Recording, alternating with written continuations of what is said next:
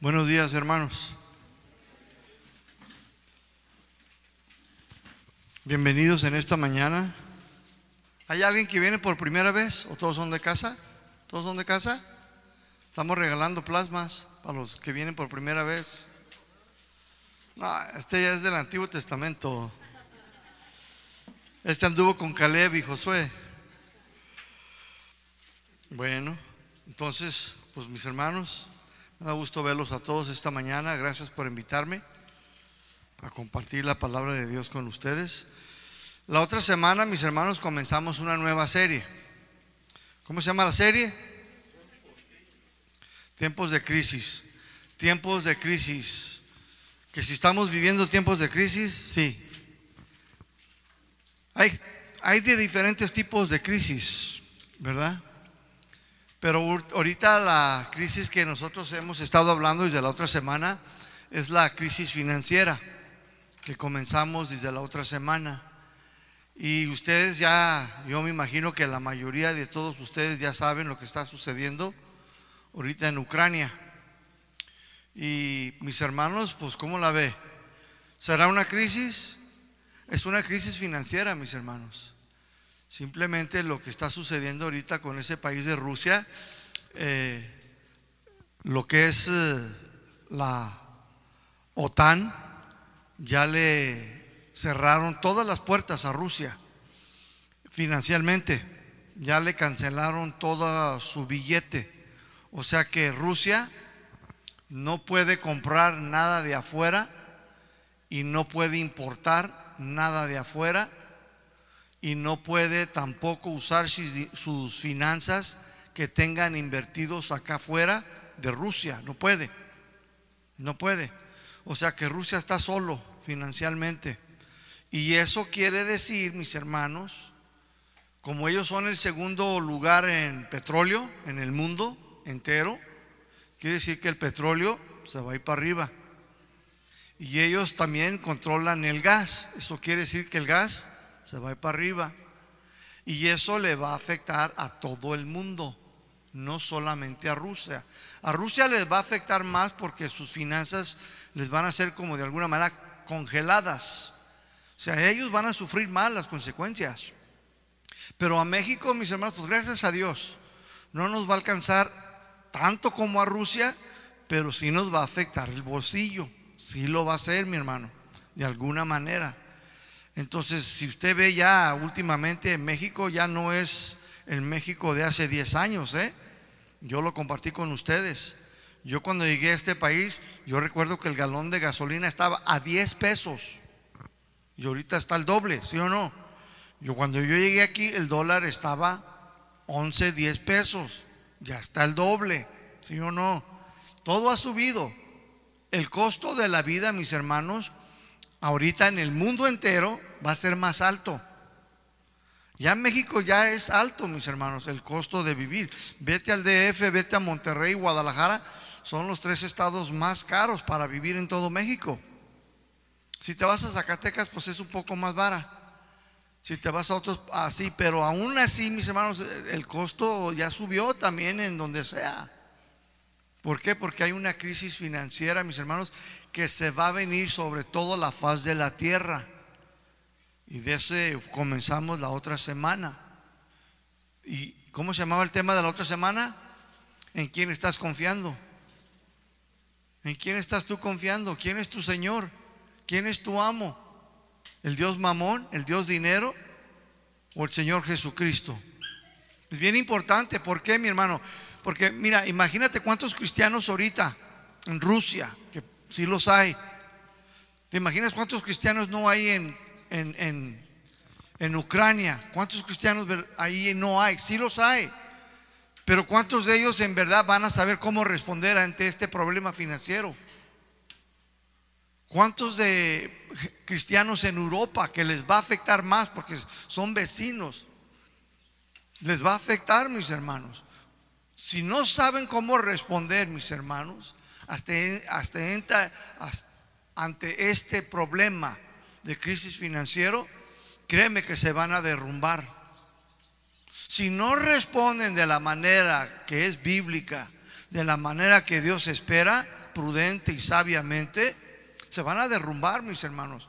Por eso esta serie es, es importante, mi hermano. Es importante. Porque Dios quiere que Casa de Oración El Salto pues esté fundado sobre la roca. Dios quiere que usted conozca a Dios, mi hermano, mi hermana, mucho más mejor. Que su confianza esté en Dios y no en las finanzas, no en su casita en Fonaví. Porque qué si se nos viniera la guerra aquí a nosotros. ¿Cómo respondería mucha gente? No supiera, no van a saber, porque no conocen a Jesús. No tienen una relación íntima con Jesús. No tienen plena confianza de que haya guerras, pase lo que pase. Jesús prometió a la iglesia no dejarla, no abandonarla. Y vamos a tener que agarrarnos de su palabra, de su promesa. Pero aquellos que no tengan, mis hermanos, una buena agarrada del Evangelio, de la promesa de Dios, se van a meter en muchos problemas. Hoy, mis hermanos, vamos a continuar con nuestro segundo tema. Eh, tiempos de crisis financieros. Y el tema que yo quiero compartir con ustedes es las advertencias de Dios. ¿Cómo se llama el tema? ¿Y qué si les habíamos advertido? Yo les advertí, mis hermanos, conforme a la palabra de Dios, dice que antes sucediera esta guerra, ¿sí o no? Nosotros empezamos antes. Esta guerra apenas comenzó, mis hermanos. Y puede que se ponga peor, hermanos. Si Finlandia, si Suecia, se unen a la OTAN, olvídese, a Rusia no le va a agradar. Ahorita no voy a hablar de política, porque eso para nada sirve, ni para nada te edifica. Yo espero que algunos de ustedes tengan un entendimiento de la OTAN. Son 13 hermanos, porque son 13 países hermanos. Y el que se meta con uno, se mete con todos. Ucrania no es de la OTAN, por eso está solita. México no quiere meterse a la OTAN. Si llega a tener bronca, se va a quedar solita. Entonces por eso mis hermanos Finlandia y Suecia quieren meterse a la OTAN y Rusia no le dice, dice no, yo quiero que estén independientes. ¿Por qué? Porque quieren engrandecer su imperio. De eso se trata, de engrandecer, de enriquecerse. El poder de los imperios está en las riquezas, en las finanzas, mis hermanos. Y ya hablamos de eso nosotros la otra semana, que triste y lamentablemente no lo entiende el señor Rasputín que su ídolo ya cayó, mis hermanos, y con el ojico para abajo. Moloch ya cayó, Dagón ya cayó, mi hermano, porque no hay otro Dios que pueda sostenerse y mantenerse de pie delante de la presencia de Dios. Dios no va a compartir su gloria con nadie. ¿Quién gobierna tu corazón? ¿Dios dinero o el Señor Jesucristo? Él debe de reinar en nuestro corazón. Abre tu Biblia, mis hermanos, en Lucas capítulo 12, versículo 15, hablando de las advertencias de Dios en la Biblia. Lucas capítulo 12, versículo 15.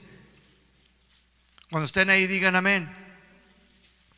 Y les dijo, mirad, mucho ojo, despierten, dice, guardaos de toda qué? Toda avaricia. Porque la vida del hombre no consiste en la abundancia de los bienes que posee. O sea, dice, no vivan siempre con el deseo de tener más y más y más. Porque no por ser dueño de muchas cosas se vive una vida larga y feliz. Esta es una advertencia del Señor. Aquí puedes verla, mis hermanos. Esta es una de ellas. En las noticias también muchas veces vemos algunas advertencias. Por ahí anda un violador y les dicen a las jovencitas, no salgan en las noches, hay mucha violencia, las calles no están seguras. También vas por la carretera y de repente miras un aviso, hay una advertencia que más adelante hay curvas peligrosas y que vayas disminuyendo tu velocidad. Siempre, mis hermanos, escúchame, hay alguien que no va a tomar en cuenta estas advertencias. Y ahí van algunos a toda velocidad. Y ahí andan algunas jovencitas por las noches. ¿Yo no es cierto? Aún aunque vean ahí los signs, miren las noticias, hay algunos que nomás no. A mí no me va a suceder. Esto no me puede pasar a mí. Soy el hijo del rey. Soy hijo del gran Dios. Según tiene mucha fe, pero no toman estas advertencias, mis hermanos. Siempre va a haber gente, mis hermanos, que no toman en cuenta las advertencias. Ciertamente Dios también en la Biblia nos ha advertido de muchos peligros que existen en la vida y están allí en las escrituras. ¿Para qué? Para advertirnos. Una advertencia es llamar la atención, es una amonestación, es tratar de prevenir que suceda una tragedia en tu vida. ¿Cuánto le dan gracias a Dios por las advertencias en la Biblia? Que Dios bendiga a los cinco. Génesis capítulo 2, versículo 16. Génesis 2, versículo 16. Dice, y mandó Jehová Dios al hombre diciendo, de todo árbol del huerto puedes comer, mas del árbol de la ciencia y del bien y del mal no comerás. Porque el día que tú comas de él ciertamente morirás. Dios aquí, mis hermanos, le advirtió, le llamó la atención de este peligro a Adán y a Eva para que no le sucediera qué? Pues una tragedia. Y usted ya sabe lo que sucedió, mi hermano. Lo primero que les dijo, y ahí va doña Eva, y ahí va don Adán, ¿sí o no? En el Antiguo Testamento vemos muchas advertencias de parte de Dios. Ahí a través de sus profetas, mis hermanos, el Señor le advirtió muchas veces al pueblo de Dios. Incluso en el Nuevo Testamento vemos algunas advertencias para todos aquellos que eran sus discípulos, incluso hasta para los cristianos, incluso hasta para los no cristianos, mis hermanos. Jesús mismo les llamó la atención a sus discípulos, les dio advertencias, mis hermanos, para que no les sucediera una tragedia. Jesús, mis hermanos, les advertía porque no quería que les sucediera nada malo. Jesús siempre quiso en su corazón que les fuera bien, que no se dañaran. Siempre les advirtió, mis hermanos, en los evangelios. Les mandó advertencias a través de sus apóstoles. Porque el Señor quería que les fuera mejor. ¿Cuántos saben que el Señor quiere que te vaya mejor? El Señor no quiere que te vaya mal. Quiere que te vaya bien, mis hermanos. Señor no te llamó, mi hermano, mi hermana para que pases por tragedias, para que hagas separación, para que hagan cosas en tu vida. No fue para eso, mi hermano. El Señor también entonces a nosotros, la iglesia hoy en día, nos quiere llamar la atención. Nos quiere advertir, mis hermanos, para que no nos suceda algo o algo de tragedia en tu vida y en la mía, mis hermanos. En Lucas capítulo 12, ahí mismo donde estábamos, versículo 15, les dijo, miren y guárdense mucho ojo, pongan atención, no se duerman.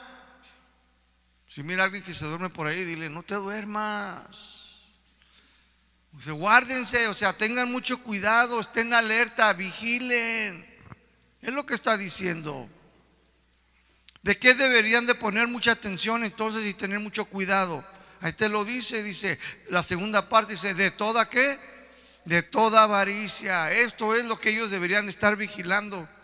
Esto es lo que ellos deberían de estar despiertos, mis hermanos, estar atentos de todo tipo de avaricia. La palabra avaricia, mis hermanos, significa el afán. El afán de poseer muchas riquezas por solo placer de atesorarlas, pero sin compartirlas con nadie. Esto es avaricia, mis hermanos. Es el deseo, el afán de tener más y más y más y más, pero para no compartirlas. Solamente yo, mi casita, mi familia y yo. El afán entonces es un deseo desordenado y excesivo de poseer muchas cosas y atesorarlas. Esto es un pecado, es un vicio que trasciende lo ilícito moralmente, mis hermanos, delante de Dios. Aquí esta advertencia es muy seria de parte del Señor y es sobre el dinero, sobre las riquezas, las posesiones que tenemos aquí en la tierra. Las riquezas, el dinero, mis hermanos, son bendición cuando son consecuencias de buscar las cosas de Dios y su justicia. Y lo demás te lo da por añadidura. ¿Cuántos dicen amén? Por lo tanto, las riquezas, el dinero, no es malo, mi hermano, mi hermana, pero cuando vienen de parte del Señor, por consecuencia de buscar las cosas del Señor y hacer lo correcto. Escúchenme, hay dos maneras de hacer mucho dinero, mis hermanos. Hay dos maneras de hacer riquezas. Una, cuando eres honesto, cuando eres íntegro, cuando eres recto en los negocios y Dios te bendice, te multiplica y te añade. El otro es cuando tu propio deseo, tu propia avaricia, quieres hacer más y más y más dinero sin importar los principios de Dios en la Biblia. Esa es otra manera, mis hermanos. Entonces la riqueza, las posiciones que vienen del Señor por consecuencia de buscar primeramente el reino de Dios, de Dios y su justicia, son buenas. ¿Cuántos dicen amén? Esas son las buenas, mis hermanos. En Proverbios 10, 22, Proverbios 10, 22, dice ahí la palabra de Dios, la bendición del Señor es la que enriquece y no trae tristeza con ella. ¿Qué tal, eh? Las bendiciones entonces que provienen del Señor no añaden tristeza, no añaden dolor, no añaden aflicción a tu vida, mis hermanos. No traen nada de eso. Traen bendición, mis hermanos. Y le alcanza a los demás. En Primera de Crónicas, capítulo 29, 12. Primera de Crónicas 29, 12. Dice ahí, las riquezas y la, la, gloria proceden de ti. ¿De quién? De Dios. ¿De quién proceden entonces las riquezas y la gloria? De Dios, mi hermano. Las que vienen del Señor, mis hermanos, vienen de Él, mis hermanos, de, de la bendición de hacer las cosas bien, mis hermanos. Entonces las riquezas que vienen de Dios son para bendición a tu vida y no van a traer dolor, ni tristeza, ni aflicción a tu vida. Quiero recordarles entonces que también el diablo, mis hermanos, también él da muchas riquezas, ¿eh? ¿Recuerdan cuando le ofreció a Jesús todos los reinos y se postraba ante él? ¿Cuántos recuerdan? Le dijo, si te postras ante mí, te daré todos estos reinos. ¿Por qué? Porque el hombre se los había entregado, mis hermanos. Cuando Adán y Eva pecaron, mis hermanos, le entregaron al enemigo, al diablo, a Lucifer, al cucuy, como le quieras llamar. Le entregaron la tierra, le entregaron toda la autoridad, mis hermanos. Y ellos vinieron a ser naturaleza caída.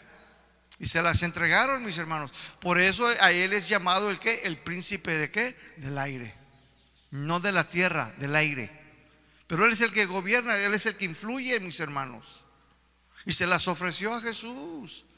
Él también puede, mis hermanos. Y ofrece, Satanás le ha ofrecido a muchas personas mucho dinero, fama, y los ha enriquecido bastante. Algunos, mis hermanos, hasta su alma le han vendido. Primera de Samuel 2.7. Primera de Samuel 2.7. Dice ahí la palabra del Señor. Primera de Samuel 2.7. Jehová empobrece y él enriquece abate y enaltece. Fíjate nada más. El Señor es el que hace, mis hermanos, que uno caiga en la pobreza. El Señor es el que también enriquece a alguien. Él es el que lo abate, pero también es el que enaltece, levanta. Dios, mis hermanos, a uno le da y luego lo prueba en su corazón para ver cómo vamos a reaccionar, cómo vas a responder. ¿Se acuerdan de Job, mis hermanos? Dios le dio mucho y luego fue que fue probado, ¿sí o no? Dios nos prueba, mis hermanos. Dios, algunos de ustedes, puede que les vaya a dar mucho, o puede que ya te dio mucho, pero te va a probar. Quiere ver qué hay en tu corazón. En Génesis capítulo 13, versículo 2. Génesis capítulo 13, versículo 2 dice, y Abraham era riquísimo en ganado, en plata y oro Aquí está hablando literalmente, mis hermanos. ¿eh? Él sí tenía euros, tenía dólares, mis hermanos. Tenía plata, tenía oro. Y está hablando literalmente. Entonces podemos ver que Dios no está en contra de que tú tengas riquezas. Dios mismo, mis hermanos, ha bendecido a muchas personas. ¿Cuántos dicen amén? Dios no está en contra. Pero sin embargo nos da una seria advertencia, pues hay un peligro en tener muchas posiciones, mucho dinero, riquezas. Hay peligro, mis hermanos. Y Dios nos quiere advertir. Escúcheme bien, se dice que hay más de dos mil citas bíblicas que hablan sobre el dinero en la Biblia. ¿Cuántas citas? ¿Qué tal? ¿Eh? Y de una manera errónea, algunos predicadores piensan que si la Biblia habla tanto sobre el dinero, ellos también deben de poner un énfasis en el dinero. Pero lo que ellos nunca te van a decir es que la mayoría de todas esas escrituras que hablan sobre el dinero, ¿sabes de qué son? De advertencia. Son de advertencia. La mayoría son de tener mucho cuidado, son de advertencia. Pero ellos nunca te lo van a decir, mis hermanos, nunca te lo van a decir claro. ¿Por qué? Pues porque no les conviene. La mayoría son de tener mucho cuidado, mi hermano, mi hermana. Vamos a ver, mis hermanos, entonces algunas de esas advertencias de Dios. ¿Qué les parece? Vamos a ver si alcanzamos las dos mil esta mañana, amén. Advertencia número uno, Deuteronomio capítulo 8. Deuteronomio capítulo 8, versículo 11 al 13. Dice así la palabra del Señor, versículo 11. Cuídate, cuídate de no olvidarte de Jehová tu Dios, para cumplir sus mandamientos, sus decretos y sus estatutos que yo te ordeno hoy. No suceda que comas y te sacies y edifiques buenas casas en que habites, y tus vacas, tus ovejas se aumenten, y la plata y el oro se te multipliquen, y todo lo que tuvieres se aumente. Noten que Dios, mis hermanos, entonces no tiene nada en contra en que tú prosperes. Dice que se te aumenten las cosas. No tiene nada en contra. Él mismo te está diciendo. Pues Él es el mismo, es el que las da, ¿sí o no? Ahí te está diciendo, dice, que se te aumenten todas las cosas. Dios es bueno, mis hermanos. Dios bendijo a su pueblo y les dijo, mis hermanos, la plata y el oro se te multipliquen y todo lo que tengas, dice, se te aumentará.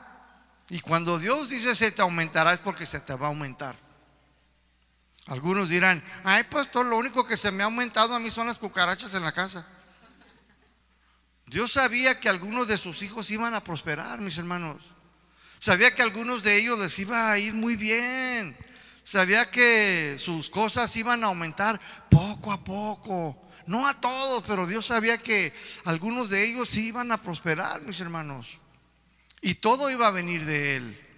En Deuteronomio 8, 11, ahí mismo, mis hermanos, aquí vemos la advertencia de Dios. ¿Qué les dijo? Cuídate de qué? De no olvidarte de Dios. Cuando se te ponga bueno el negocio, cuando comiences a hacer billuyu, cuídate, dice, de no olvidarte de Dios. Esta palabra, mis hermanos, cuídate de no olvidarte, en el hebreo significa que no te falle la memoria, que no te falle el cerebro, que no se te olvide de quién proceden las bendiciones. Aquí en el salto diríamos, no le hagas a loco. Imagínese, hermano, que usted se olvidara de Dios solo porque Él te prosperó. ¿Se puede imaginar? Imagínate a alguien olvidarse del Señor todo por algunas moneditas. ¿Se imagina a alguien cambiar a Dios por algunos pesos? Pues lamentablemente esta advertencia de parte de Dios tampoco ha sido escuchada por algunas personas en el mundo. Pero tristemente y lamentablemente también por quién? Por algunos cristianos en las iglesias. Judas traicionó al Señor por 30 monedas de plata y de ahí el chente se, se inspiró por 30 monedas. Por la avaricia que había en su corazón, lo cambió, mis hermanos al Señor Jesucristo, al dador de la vida, al creador de los cielos y la tierra. Lo cambió por 30 moneditas de plata. ¿Qué tan lejos lo va a llevar esos 30 moneditas de plata? No lo iban a llevar a Disneylandia. O a lo mejor sí. ¿Y después qué? Judas traicionó al Señor, mis hermanos, por 30 moneditas. Todo por su avaricia, mis hermanos. Pero lamentablemente algunos han sido también, mis hermanos, bendecidos por el Señor. Y se han olvidado del Señor por completo, algunos. Se supo de un hermano que llegó a Cristo y luego él era un chef, muy buen cocinero. Y le echaba ganas y le echaba ganas. Pasaron 20 años. Terminó en España abriendo un restaurante mexicano él. Y después que llegó a España, pues triunfó, hermanos. Y mi pastor, Chuy Olivares, fue y lo visitó. Hermano, ¿cómo te ha ido? No, Chuy, me ha ido bien, padre. Mira, Chuy. No, hasta el nombre tenía mexicano y todo. Comida Mexican food. No, mis hermanos, lleno el lugar, mis hermanos. Y no creo que era la fonda de Doña Lupe. ¿eh? No, era un restaurante de puro gente de dinero. Y ya Chuy comió y todo. Y le dice, pues traigan la cuenta. Y dice, no, Chuy, eso está en mí, no te preocupes. Y Chuy le dijo, déjame orar por ti. No, no, no, no, ¿para qué? ¿Eh? Sí, déjame orar por ti, por tu negocio. No, dice. Mira, esto es lo que yo he hecho. Ah, ¿Cómo? Oye, ¿y en cuál iglesia te estás congregando? ¿Cómo? Pues ya no puedo. Ya acabo de abrir otra sucursal en Liverpool. Mm, ¿No será en el tianguis? Pues así fue mi hermano. Se olvidan de Dios algunos. Algunos dicen, es que yo hice todo esto. Algunos, mis hermanos, Dios los ha bendecido. Solo ofrendan cuando quieren. Otros ya ni el diezmo le quieren dar al Señor, mis hermanos. Y se dan el, el crédito de todo. Es que yo estudié. Yo fui el mejor chef. Yo hice todo, sí, pero ¿quién les dio la gracia? ¿Quién les dio esa oportunidad para poder prosperar? La Biblia es muy clara de quién proceden las bendiciones en la vida de los creyentes cristianos, como también de quién proceden las riquezas que son del mundo. ¿De quién proceden las bendiciones en tu vida? Te pregunto. ¿De quién? ¿De Dios o del mundo? Advertencia número dos. Deuteronomio 8:14. Deuteronomio 8:14 dice, y se enorgullezca tu corazón. Y te olvides de Jehová tu Dios que te sacó, dice, de casa de servidumbre, de allá de la casa de Faraón. Pero ¿qué le dice? Y se enorgullezca tu qué? Tu corazón. Significa elevarse sentirse la última Coca-Cola en el desierto, como aquel hermanito. Esta palabra enorgullece, enorgullecerse. Ya saben que mi español es medio raro, ¿da? Y más con palabras largas, les pido disculpas. Enorgullecerse significa, mis hermanos, hacer alarde. Andar de presumido. ¿Conoce a alguien así o presumida? Los presumidos, mis hermanos, son personas que cuando compran un carro, una casa, ahí andan alardeando y presumiendo. Ay, es que soy bien picudo. No, hombre, yo soy bien picudo para hablar. Querían un millón y solo les di medio millón, pero de dólares. Luego el otro dice, no, pues la mía costó dos millones y la que tengo en Vallarta costó tres, pero de dólares. Y luego el otro dice, nah, pues la que tengo en Cancún costó tres veces más que la de ustedes dos. Ah, ¿eh? ¿Saben ustedes qué pasa con la gente presumida, hermanos? Vayan a Daniel capítulo 4, versículo 30. Esto es lo que pasa con la gente presumida. Daniel capítulo 4, versículo 30, 31 y 32.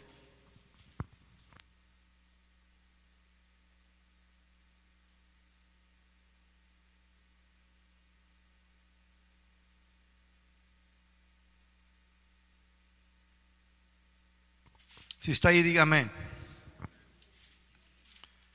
Mire qué grande es Babilonia, que yo construí esta ciudad con mi poder. La he hecho capital de mi reino para mostrar lo grande que soy.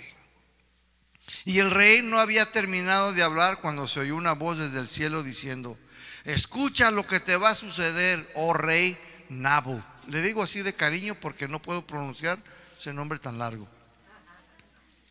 Dice, ya no tienes ningún poder sobre tu reino. Versículo 32. Te apartarán de los hombres, vivirás con los animales, comerás pasto como el, como el ganado y te mojarás con el rocío. Vivirás así, dice, por siete años hasta que reconozcas que el Dios altísimo es el que gobierna. Este presumido, este enorgullecido fue humillado, mis hermanos, por Dios. ¿Por cuántos años? Siete años, mis hermanos. Y dice la Biblia, hasta que reconoció que Dios es el que gobierna. Escúcheme, así pasa con los presumidos. Serán humillados por el Señor. Dios detesta a los presumidos orgullosos, mis hermanos. No le agrada para nada, mis hermanos. Porque Él, mis hermanos, dice la palabra de Dios en Filipenses, que siendo en forma de Dios, no se aferró, ¿sí o no? Así que Él no se aferró. Siendo Dios, mis hermanos, Jesús, Él no se aferró sino que ¿qué hizo? Se humilló a sí mismo, voluntariamente, voluntariamente. Dijo, Padre, aquí dejo toda mi divinidad, dejo todo lo que tenía contigo, dejo mi gloria, dejo mi trono, dejo mi autoridad, dejo todo. Y me voy a ir allá abajo, tal como los hombres, a padecer, a sufrir, a llorar, padecer hambre, necesidades voy a hacerlo y lo voy a hacer voluntariamente. Se humilló a sí mismo, mis hermanos. Santiago capítulo 4, versículo 6. Ahí en Santiago 4, 6. La Biblia nos dice que Dios resiste, rechaza a quién? A los soberbios, a los orgullosos y da gracia. ¿Qué es gracia? Favor, mis hermanos, inmerecido. ¿A quién se lo da? A los humildes. Si alguien necesita la gracia de Dios, el favor inmerecido, necesita primero aprender a ser qué? Humilde, mi hermano. Se cuenta que un día, mis hermanos, la gente en una iglesia nombraron a su pastor el hombre más humilde de la nación. Y la congregación fue y le compró una medalla así grandota que decía, el pastor más humilde de la nación. Le dijeron, pastor, porque usted es el más humilde de toda la nación. Y se la dieron la medalla. Y luego vino el domingo y se la pone. Y va arriba y va así. Buenos días, hermanos. ¿Cómo estás, hermano? Y que lo bajan y se la quitan. ¿Qué le parece? Se la quitaron. Mateo 23, 12, mis hermanos. Dice ahí, Mateo 23, 12, porque el que se enaltece será humillado y el que se humilla será enaltecido. El que se crea más que los demás será humillado. El que ande de presumido, el Señor lo va a humillar, mis hermanos, para que aprenda a ser humilde tarde que o temprano. Esta advertencia, mis hermanos, escúcheme bien, tampoco ha sido escuchada por algunos, no todos, ¿eh? por algunos. Se han olvidado, mis hermanos de Dios. Y ahí andan todos enaltecidos en sus corazones, dándoselas de muy picudos, muy picudas. Vámonos, viejo. Ponte la voz a Chanel. De ahí San Juan de Dios. No, lamentablemente algunos no han aprendido. No quieren atender esta advertencia del Señor, mis hermanos. Ten cuidado, número uno, dice que no te vayas a olvidar de quién vienen, de quién proceden. Y no te vayas a enorgullecer, número dos, dice, ten cuidado. ¿Nos puede pasar? Sí, mi hermanos. Esta carne es el public enemy number one. Es el enemigo número uno, tu carne. Tercera advertencia, mis hermanos. Todavía nos faltan mil kelvis, 897, 98. Tercera advertencia. Son cinco hermanos. Ya, ya la hermana le hizo. Tercera advertencia. Proverbios 21:6. Dice, amontonar tesoros eh, con lengua mentirosa es aliento fugaz de aquellos que buscan la muerte. Te lo repito, amontonar tesoros con una lengua mentirosa dice, es aliento fugaz de aquellos que buscan la muerte. Las riquezas que se obtienen entonces por medio de las mentiras se desvanecen como el humo. Son personas que solo andan buscando la muerte, mis hermanos. Dios está en contra de la manipulación para obtener riquezas, dinero. Yo creo que alguno que otro ha de haber pensado, el pastor dijo que va a hablar de crisis financiera, de seguro nos va a pedir dinero. Para nada. No lo vamos a hacer, mi hermano. Porque estaríamos de alguna manera, quizás alguien pueda interpretarlo como manipulación. Y no, no, hermano, queremos enseñarles. Queremos dar una enseñanza sobre el dinero en la Biblia, lo que nos dice Dios, lo que nos dice la Biblia. Y queremos que ustedes ya de allí, pues bueno, obren conforme a Dios le dé entendimiento a cada uno. ¿Cuántos dicen amén? Entonces Dios está en contra de la manipulación para obtener riquezas, dinero, mis hermanos. Aunque ahorita sería un buen momento, ¿no? Para terminar el templo, pero no, hermano, no. Dios ha sido fiel. ¿Cuántos dicen amén? Dios ha sido fiel, hermano. Y vamos a hacerlo al, tiempo y al momento de Dios y conforme la iglesia pueda. No vamos deprisa, ¿verdad que no? Dios va a obrar, mis hermanos. Entonces, mis hermanos, Dios, mis hermanos, está en contra de que uno manipule una lengua mentirosa. La palabra lengua mentirosa viene de una palabra hebrea, sheker, que significa una falsedad, un engaño un embuste o embustero. La falsedad y el embuste ha sido una de las maneras más usadas por muchas personas para lograr hacer más dinero, más riquezas, mis hermanos. Hay personas que se dedican a vender sus obras, u otros venden materiales, otros venden sus frutas y sus vegetables, otros pues venden un poquito de todo, ¿sí o no? Ahí en los tianguis. Bueno, hay personas así, mis hermanos. ¿Ustedes creen que así pueda alguien engañar con falsedad a los compradores? ¿Usted qué dice? ¿Usted qué, sí, qué dice? ¿Que una de estas personas pueden tratar de vender con engaño y falsedad y con embuste? Claro que sí, mis hermanos. Hace un tiempo, mis hermanos, escúcheme bien, ¿eh? Aquí en el templo, mis hermanos, en la iglesia, hace como un año y medio por ahí, andaba un obrero y yo le dije, no, pues ¿cuánto va aquí todo esto? Y no, pues esto y esto otro. Y, y sí.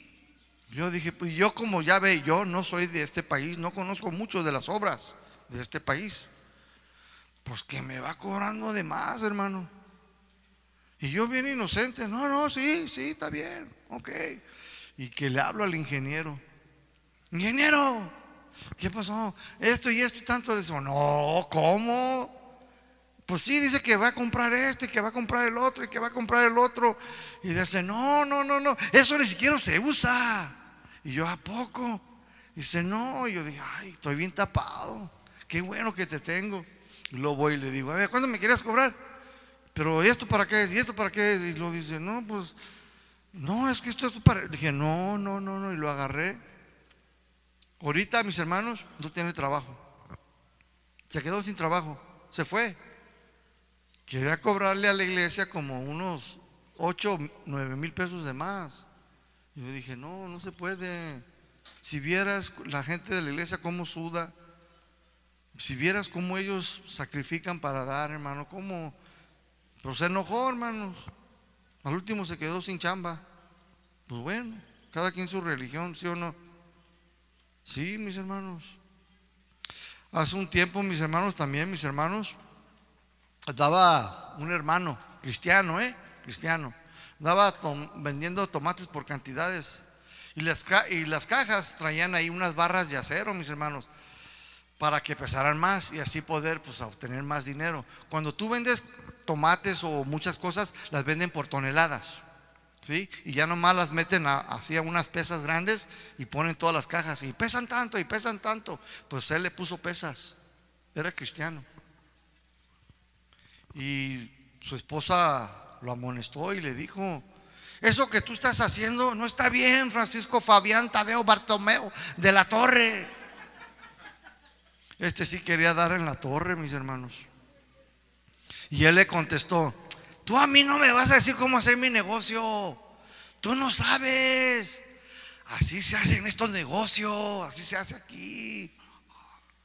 Dice ella, ¿a poco tú? Dice, sí, tú no sabes, no te metas.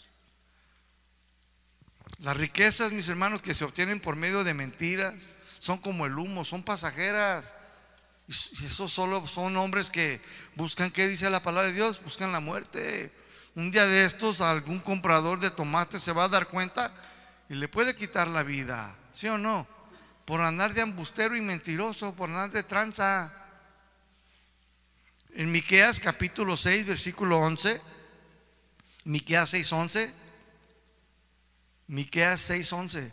Tendré por inocente al que tiene balanzas falsas y bolsas de pesas engañosas. ¿Usted qué dice? No, el Señor dice, no lo voy a tener por inocente. No lo voy a tener por inocente.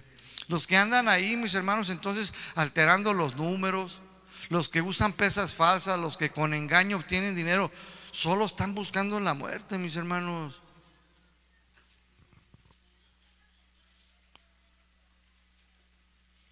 Las riquezas, mis hermanos, que se obtienen por medio de mentiras son como el humo, son pasajeras. Se les va así de fácil, mis hermanos. Así como lo ganan, así de fácil se les va, mis hermanos. Esta es una advertencia de parte de Dios, pero lamentablemente muchos no la quieren recibir, no la quieren atender. Quieren hacer más y más dinero con mentiras y engaños y falsedades. Un tiempo atrás, mis hermanos, escúcheme bien, allá en casa de oración en Colón, hay un hermano en esa iglesia.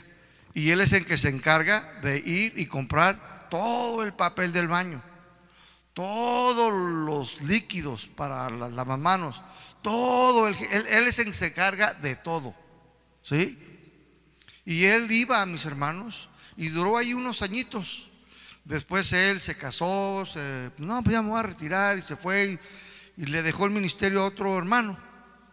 Y el nuevo hermano pues le dijeron, mira, tienes que ir a esa tienda a comprar las cosas de la iglesia, porque ahí hemos tenido crédito por años. Entonces, ahí ve, tú ve y di que eres de casa de oración, ya, ya te va a estar esperando y lleva tu lista de todo lo que necesitas y ya la iglesia lo cubre.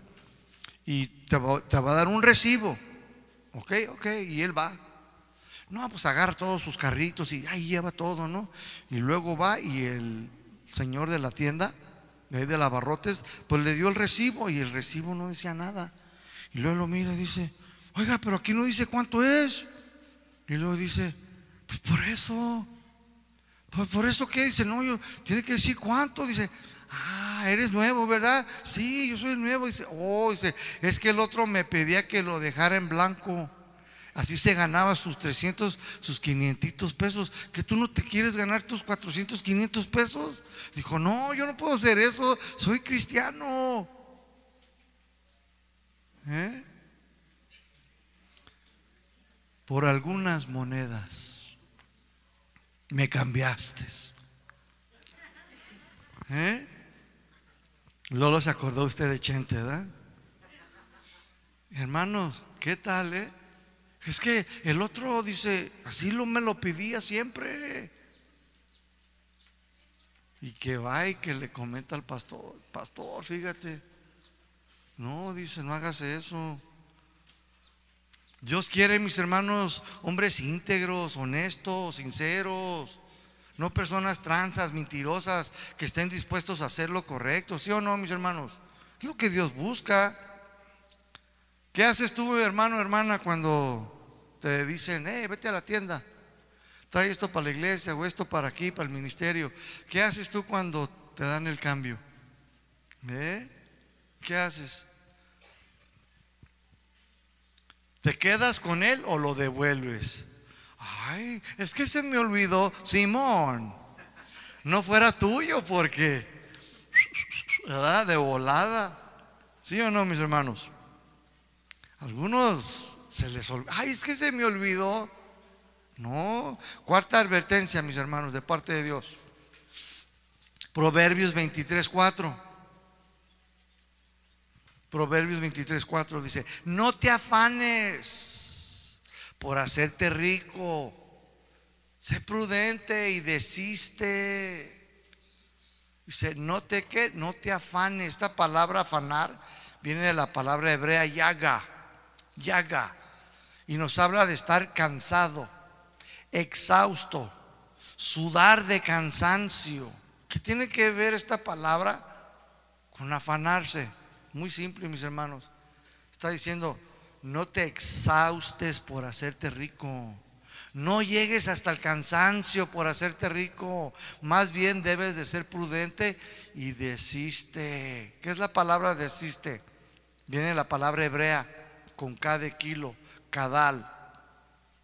Significa abandona, abstente, dejar. O sea, deja esa idea tonta por hacerte rico. No llegues hasta el cansancio. No te exhaustes. ¿Cómo y cómo y cómo? Y, de tantos. Dice, no, no lo hagas. No lo hagas. Dice, más bien abandona. Abstente de esa idea. O sea, no significa tampoco que no debas de trabajar, hermano, hermana. Porque algunos son amantes de la flojera. Piensan que no se debe trabajar constantemente. Trabajan tres meses y agarran todo el resto del año de vacaciones haciendo nada. Segunda de Tesalonicenses 3.10. Segunda de Tesalonicenses 3.10. Dice ahí, el que no trabaja, que se coma todo a la carne. No, dice que no coma. En primera de Timoteo 5.8 Pablo le dice a Timoteo, primera de Timoteo 5:8, porque el que no suple, el que no provee, dice, para los suyos, es peor que un incrédulo. ¿A quién le habla? A los cristianos. Es peor, dice, que un incrédulo. ¿Por qué que un incrédulo? Porque el incrédulo todavía trabaja y suple, lleva. Por eso, entonces hay que tener un equilibrio, hay que trabajar, pero no con el énfasis de desatender a tu familia, a la esposa, a los hijos, y sobre todo tu relación con Dios. Recuerda que Dios bendice a los que buscan primeramente el reino de Dios y su justicia. Les da por añadidura las cosas que ellos necesitan. En Estados Unidos muchas de las familias están y trabaja y trabaja, mis hermanos, todo para hacerse de algunas cosas. Pero ¿qué pasa? Dejan a la familia desatendida. Algunos hasta dejan a los hijos en las guarderías con tal de tener una mejor troquita, una mejor casa. ¿Sí o no? ¿No es cierto?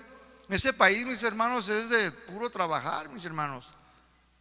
Puro trabajar para tener las mejores marcas, que la casita con la alberquita, que la casita con seis recámaras, con cuatro bañitos. Y le dicen casita. ¿Qué sucedió con los niños de la guardería allá en Sonora, mis hermanos? ¿Eh? Yo, yo no me olvido, mis hermanos. Yo estaba aquí en México cuando sucedió eso. Y yo miré las noticias y una mamá dijo, no teníamos necesidad, yo y mi esposo. No teníamos necesidad de, de cansarnos hasta el exhausto, de hacer más dinero. No teníamos, dice, teníamos lo suficiente. Ella estaba totalmente arrepentida de haber dejado a aquel niño en aquella guardería, mis hermanos, que falleció, mis hermanos.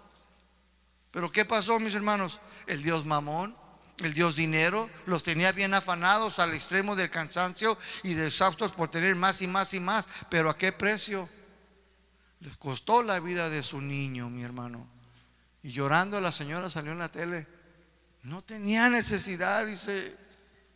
Teníamos carro, ya la casa estaba pagada, pero ay, dice, queríamos andar en todas partes Europa, queríamos ir aquí y allá, dice, pero no teníamos necesidad. Se rasgaba el alma y el corazón, mi hermano, por ese niño que falleció quemado vivo. ¿A qué precio, iglesia? Mateo 6:31. Mateo 6:31. Aquí el Señor Jesús le habla a sus discípulos y a todos aquellos que estaban alrededor y hoy nos habla a nosotros. Y nos dice en Mateo 6:31, no te afanes. Pues diciendo, ¿qué comeremos o qué beberemos o qué vestiremos? ¿Qué, qué vamos a comer? ¿De qué, ¿De qué me voy a vestir? ¿De qué voy a vivir? Y lo dice el 32. Porque los gentiles, ¿quiénes son los gentiles? Pues los que no conocen a Dios. ellos, los que no conocen a Dios, dicen, estos buscan estas cosas. Dice, pero nuestro Padre Celestial sabe de que tienen ustedes las necesidades. Él sabe todo, mi hermano. Pero dice, no sean como quién. No sean como los que no conocen a Dios. Entonces, ¿qué le hace falta a algunos cristianos en las iglesias? Conocer al Señor. Conocerlo bien, no escuchar solamente historias de Él. No, nos hace falta conocerlo, pero conocerlo íntimamente. Saber que Él te va a proveer, que Él te va a suplir. ¿Cómo creen que he estado yo viviendo en este país? Por fe, mis hermanos. Ahí estabas tú el otro día, Chuy, hablando a muchos a muchos pastores. Estamos ahí los lunes, todos los lunes con todos los pastores. Y Chuy estaba hablándole que el, pastor dice, algunos de ustedes tienen trabajos seculares. Son pastores que tienen también sus negocios, y, pero muchos de ellos, mis hermanos, no se han salido a vivir por fe. Todavía, pues se la pasan más en el trabajo. No hay nada de malo. Pero tarde o temprano van a tener que abandonar eso y dedicarse por completo al ministerio. ¿Qué van a hacer cuando las iglesias crezcan? ¿Qué van a hacer cuando haya más problemas? ¿Qué, ¿Qué, van a hacer cuando la juventud crezca? Van a tener que dejarlo. Dice, pero algunos de ustedes ya están y han aprendido a vivir qué por fe. Y yo, yo tuve que aprender así, mis hermanos. Dios me obligó, me puso así. Dios dijo, no, tú ya vas a aprender aquí a vivir por fe. Tienes que confiar en lo que dice la Biblia. Tienes que creer lo que digo yo. Y tienes que obedecerme. Y haz las cosas como yo te digo. No te voy a dejar, no te voy a abandonar. Mis hermanos, eso es fe, mis hermanos. Pero a mí me agrada como les dice aquí, dice, porque los gentiles, o sea, se buscan todas estas cosas, se preocupan. Pero eso pasa porque no conocen al Señor. Necesitamos conocer al Señor. Y esto es una advertencia de Dios para sus hijos, que no debemos de afanarnos, preocuparnos hasta el extremo de querer tener tantas cosas. Dios ya sabe tus necesidades. No está ajeno, solo quiere tu confianza y tu obediencia. ¿Cuántos dicen amén? Todo lo que necesita, no necesita tu ayuda. Los que no conocen al Señor se afanan están exhaustos, están hasta el cansancio por tener más y más y más. Tú y yo no debemos de hacer esto, mis hermanos. Dios nos prohíbe.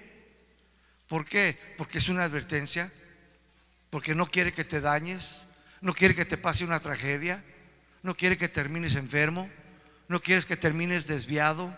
Dios no quiere. Dice, no, confía. Dice, mira, yo bendigo a mis hijos mientras duermen. La riqueza del, mundo, dice yo, a mis hijos, mientras ellos están dormidos, y algunos que si duermen bien bonito, ¿eh? roncan, y bonito. A Dani lo escucho hasta mi casa al otro lado. Lucy, cálmate. No, no soy yo, es Dani. Ah, pues pégale a la padera ahí. Lo que es tener a los hermanos ahí enseguida, ¿verdad? Algunos que si duermen, hermano, dice el Dani, ¿por qué siempre yo? Todo yo, todo yo, me dice Dani. Mónica nomás me hace así, va bien, todo mi viejo. Mateo 6:23, mis hermanos, dice, tú busca a quién. ¿Quién debe de buscar? Tú. Dice Mateo 6:33, tú busca, lo estoy leyendo de una versión, mis hermanos, que se entiende de esta manera. Dice, tú busca. ¿Quién debe de buscar? Usted debe de buscar, yo debo de buscar. Dice, tú busca. Y luego dice, primeramente. ¿Qué es primeramente? Que debe ser lo primero, lo más importante. Dice, tú, tú busca primeramente, dice, el reino de Dios, las cosas de Dios. Tú busca cómo ser una mejor esposa, un mejor esposo. Tú busca cómo ser mejor servidor en la iglesia, mejor discípulo. Tú busca cómo ser mejor cocinero en tu casita, para no andar comprando allá afuera. Tú busca cómo ser mejor hijo de Dios, hijo de Dios aquí en la iglesia y de papá y de mamá. Tú busca, dice. Busca primero, primeramente. Y luego él añade y dice, y su justicia, o hacer lo correcto. Dice, y todas estas cosas, ¿cuáles cosas? El vestir, el comer, el techo, todo, dice, tus necesidades, dice, te serán, ¿por qué? Por añadidura. Wow. Primero es Dios, después tu familia, después tu trabajo, después si tienes un ministerio, pero algunos tienen al trabajo en primer lugar, lo tienen al revés. No es así. Se primeramente busca el reino de Dios. O sea, así que no te afanes por el día de mañana, porque el día de mañana dice traerá su afán, o sea, su preocupación. Basta cada día su propio mal. Dios, mis hermanos, nos advierte, mis hermanos que debemos de tener cuidado. Pero esto tampoco ha sido escuchado, mis hermanos. Ahí están afanados. Ahí están todos exhaustos de más, mis hermanos. Cuando mis hermanos Dios se los da a sus hijos mientras duermen.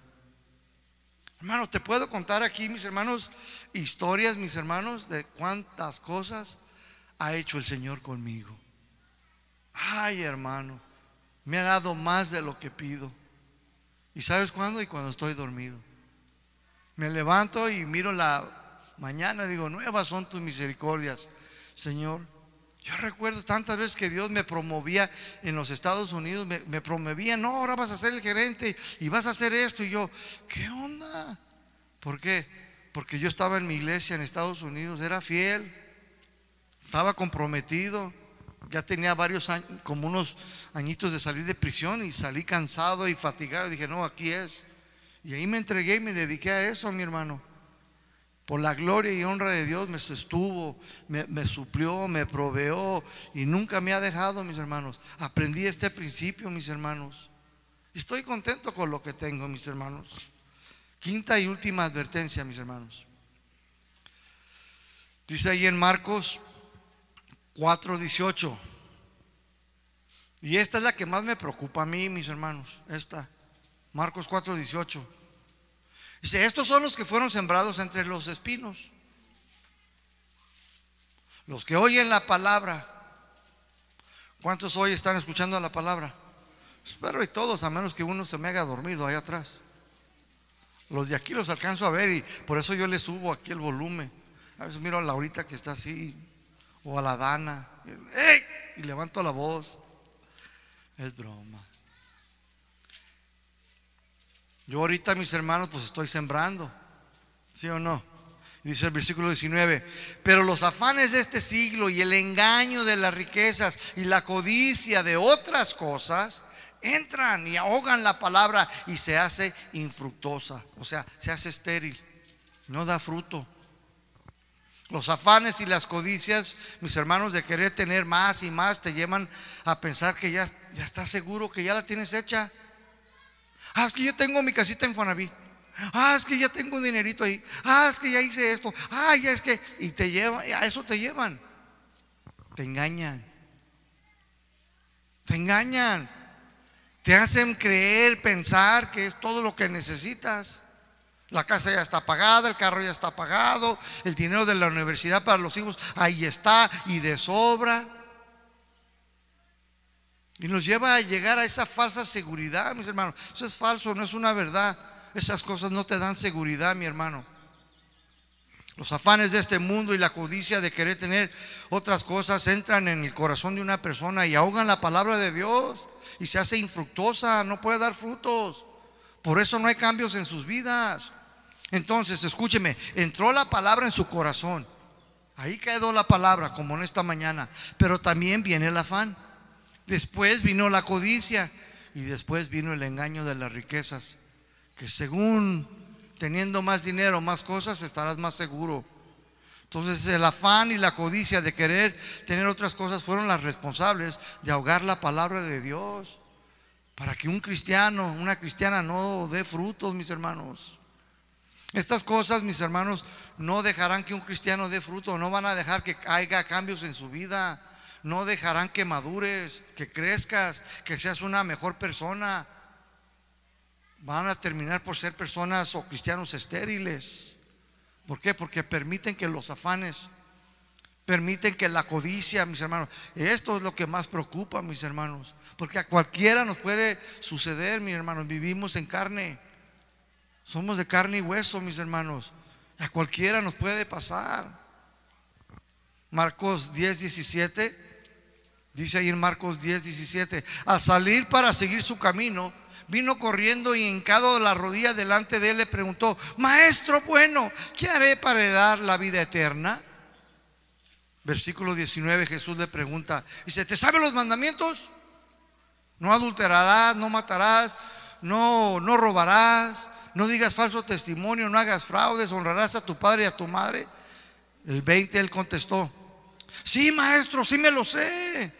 Y los he guardado para no cometerlos desde mi juventud. Yo me lo sé. ¿Cuántos se lo saben? Y él dice, yo los practico. Los he guardado, los he obedecido. Dice, para no caer, para no caer corto. Versículo 21. Entonces Jesús mirándole, le amó. ¿Qué hizo? Le amó. Y le dijo, una cosa te falta.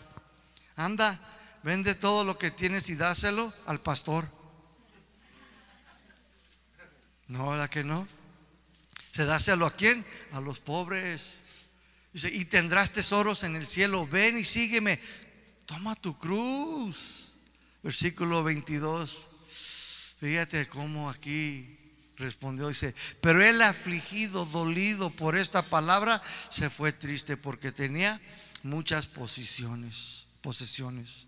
Este joven rico entonces reconocía que tenía la necesidad de salvación, sabía que había la necesidad de ser salvo y quería saber qué le hacía falta para poder obtenerla.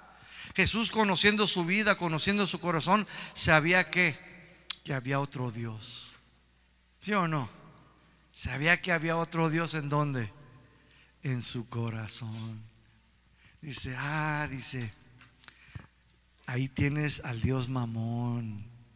Ahí tienes al Dios dinero en tu corazón. Dice, sácalo de ahí. Si no, no vas a poder seguirme. Si no, no vas a poder ser mi discípulo. Si no, no vas a poder heredar el reino. Saca ese Dios de adentro. Es lo que le está diciendo, mis hermanos. Jesús conocía todo su corazón y su vida. Y quería que renunciara, mis hermanos, a ese Dios riqueza que había en su corazón, mis hermanos. Jesús solamente lo vio y lo amó, pero no se dejó llevar por sus emociones ni sentimientos. Tenía que dejarlo decidir por su propia voluntad si quería servir al Dios mamón, Dios dinero o al Dios verdadero. Y el único que le podía otorgar la salvación era el Señor, mis hermanos. Pero Dios, mis hermanos, el Señor no se dejó mover por sus emociones y sentimientos. Dijo, no, tú tienes que decidir. Yo no, no, tú, es voluntario. Tú decides a quién vas a seguir. Jesús le dijo, ve y vende todo lo que tienes. Saca todo eso que traes en tu corazón. Saca ese Dios mamón, dinero que te ha gobernado, que te ha guiado todos estos años. Ven y levanta tu cruz y sígueme. Este joven entonces se afligió, le dolió mucho en su corazón y no estaba dispuesto a sacar al Dios dinero, al Dios mamón de su corazón, de su vida. Este es el que predicamos el otro domingo. Se fue bien triste, mis hermanos, y prefirió voluntariamente él, ¿sí o no? Seguir a su Dios mamón, al Dios dinero. Prefirió los deleites de este mundo en que no le pueden dar la salvación de su alma, mis hermanos. Y así hay muchas personas hoy en día. No quieren sacar voluntariamente a su Dios don dinero de su corazón. Hay algunos que son bien tacaños. Hombre, hay hermanas que han venido, pastor. ¿Qué pasó, hermana? Pastor, fíjese. ¿Quién? El hermano. ¿Cuál? Pues el que canta así es bien alto en la iglesia. Aleluya. Ese pastor. Me da 200 pesos para toda la semana. ¿Cómo? Sí, sí, dice, pero trae la cartera así, pastor. Y ya anda bien perfumado. Ay, eso sí. Trae sus botas de chichihuilote, botas de vaca pintada. No, tiene así de botita tras botita, pastor. Y me da 200 para toda la semana. Ay, lo todavía me pide y me demanda filé miñón. ¿Cómo? Sí, me dice, ay, te van estos 200 pesos y paga la luz, paga la renta. ¿Sí o no, Bartola? Se pasan algunos. No, en algunos sí, ¿verdad? Mis hermanos. Marcos 10, 23. Entonces Jesús mirando alrededor dijo a sus discípulos, cuán difícilmente entrarán en el reino de Dios los que tienen riquezas. Esta es una advertencia de parte del Señor para aquellos que han hecho a don dinero su Dios.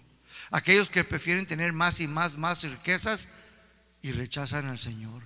Aquellos que prefieren voluntariamente los placeres de este mundo que al Señor, mis hermanos. Marcos 10, 24. Ahí mismo dice ahí Marcos 10, 24. Los discípulos se asombraron de sus palabras. ¿Escuchaste, Pedro? ¿Escuchaste, Juanito? Sí, sí escuché. Está tremendo esto. Como dicen aquí en Jalisco, órale.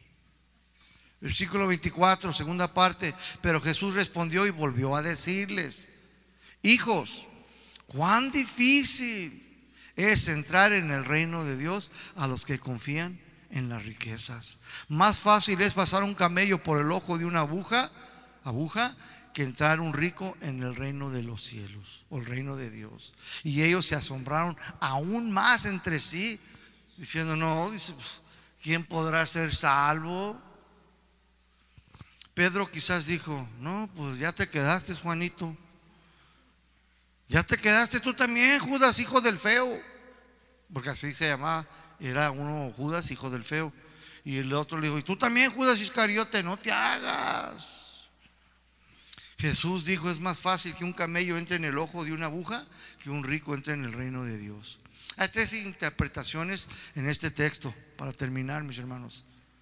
Hay tres interpretaciones. Una, mis hermanos, es que para que los camellos entraran, mis hermanos, porque llegaban tarde, ¿sí? Algunos llegaban después de que las puertas, mire, habían 12 puertas en Israel, 12 puertas, ¿sí? Esto lo puedes ver, mis hermanos, en capítulo 3, todo el capítulo 3. Estaba la puerta del pescado, la puerta de las ovejas, la puerta vieja, la puerta del valle, la del muladar, o sea, de la basura. Eran 12 puertas y todas eran usadas para diferentes. La del pescado es porque quedaba hacia Galilea y de ahí venían los pescadores y entraban por la puerta del pescado. Y luego estaba la otra puerta del muladar para ir a tirar la basura. Ahí salían todos, ahí salía todo. Y cuando venía la gente, mis hermanos, los que vendían lino, vinos y todo eso, ellos entraban por otra puerta, por la puerta de los mercan, ¿cómo se les puede decir? Mercaderes, si los de negocio. Pero a veces se cerraban las puertas ya a las seis de la noche, mis hermanos, de la tarde. Las cerraban. Entonces, la primera interpretación dicen que tenían que despojar al camello, ¿sí? Y dejar a los camellos afuera. ¿Por qué? Porque si entraban los camellos, pues iban a ensuciar toda la ciudad, ya ve, con todos sus, sus beneficios. Y tiraban todo ahí, mis hermanos, y pues no, decía ahí los gobernadores, no, no, no, dejen los camellos afuera y despojen a los camellos y entren así. Y la otra interpretación dice que las puertas, mis hermanos, eran tan pequeñas, no tan grandes ni pequeñas, pero que despojaban al camello también y luego lo empujaban al camello para que entrara. Esa es la segunda.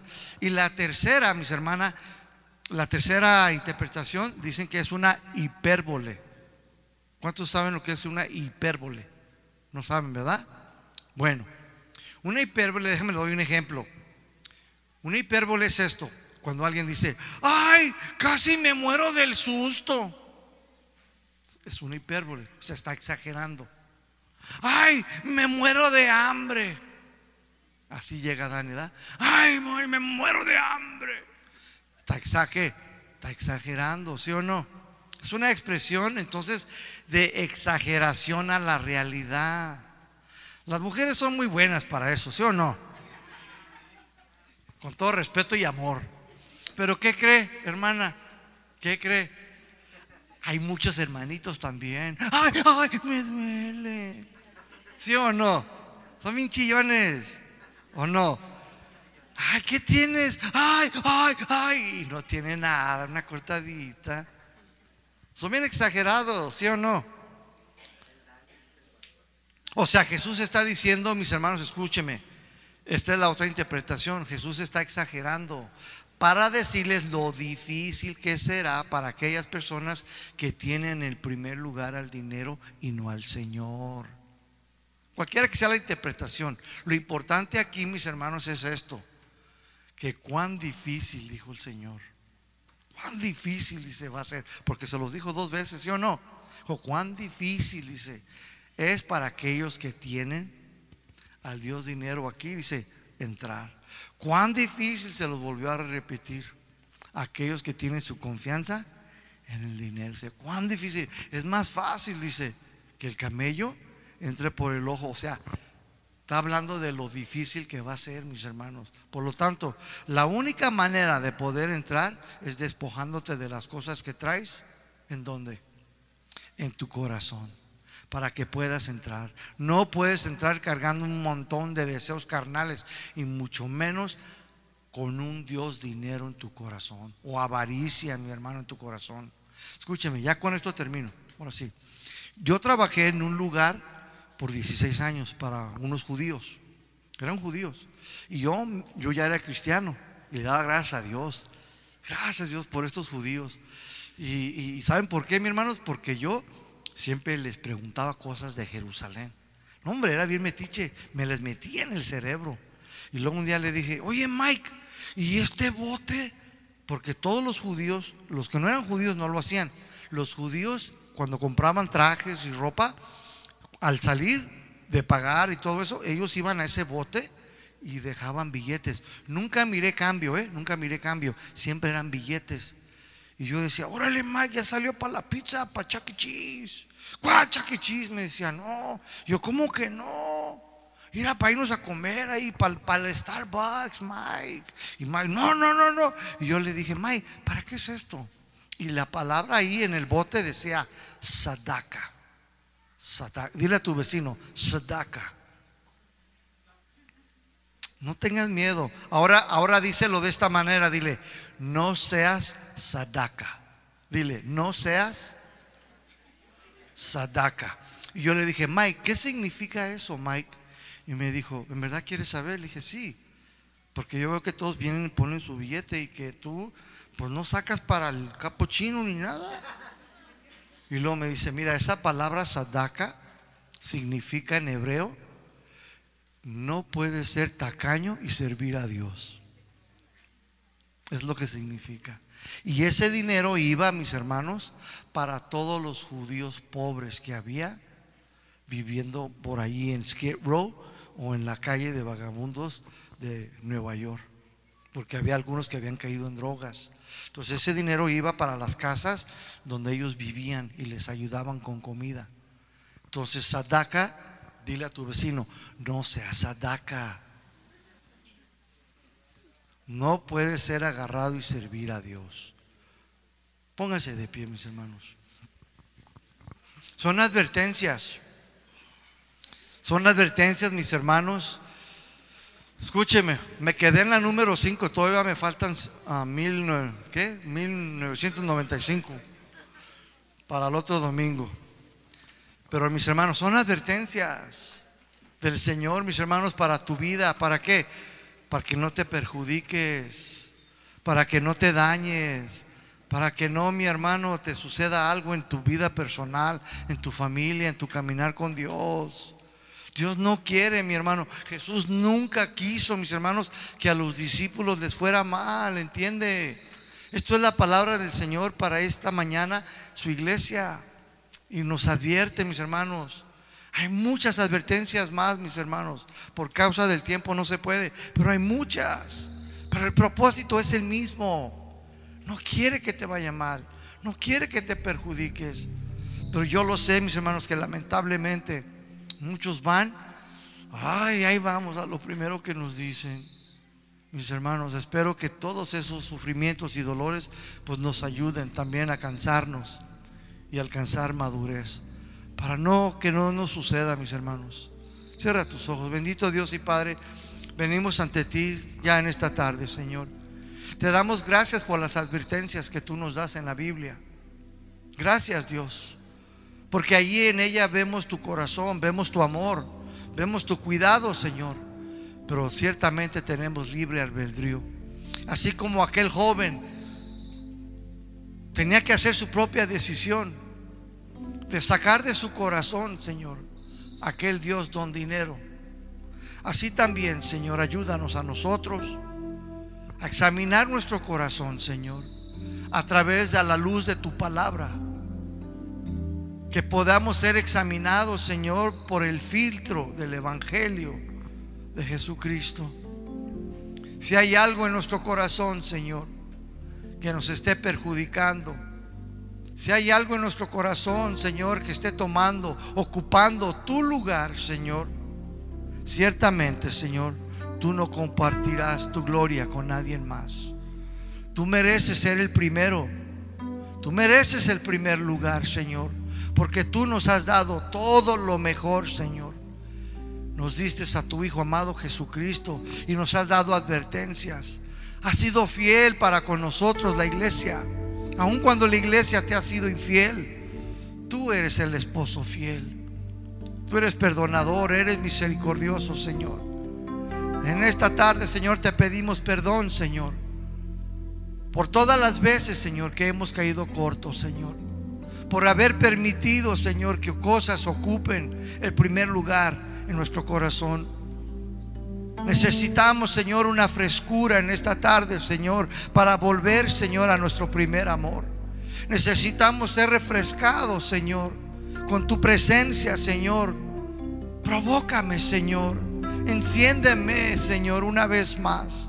Que tu fuego consumidor, Señor, venga, Señor, en esta tarde sobre cada cristiano, sobre cada cristiana, sobre cada pareja, cada hogar, Señor. Señor, y avive, Señor, ese fuego, ese poquito fuego que hay en algunos, Señor. Tú conoces, Señor, quién tiene ese pequeño fuego, Señor.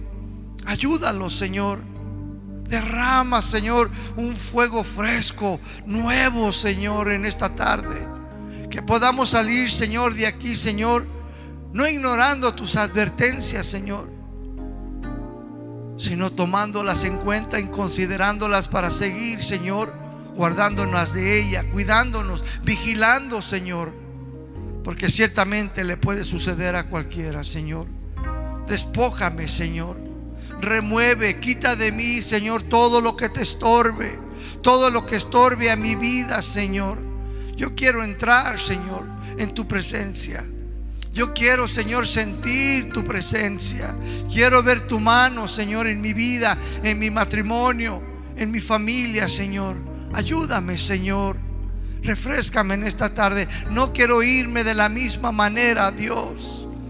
Que no sea un domingo más de tanto, Señor, que vengo aquí y escucho tu palabra, Señor.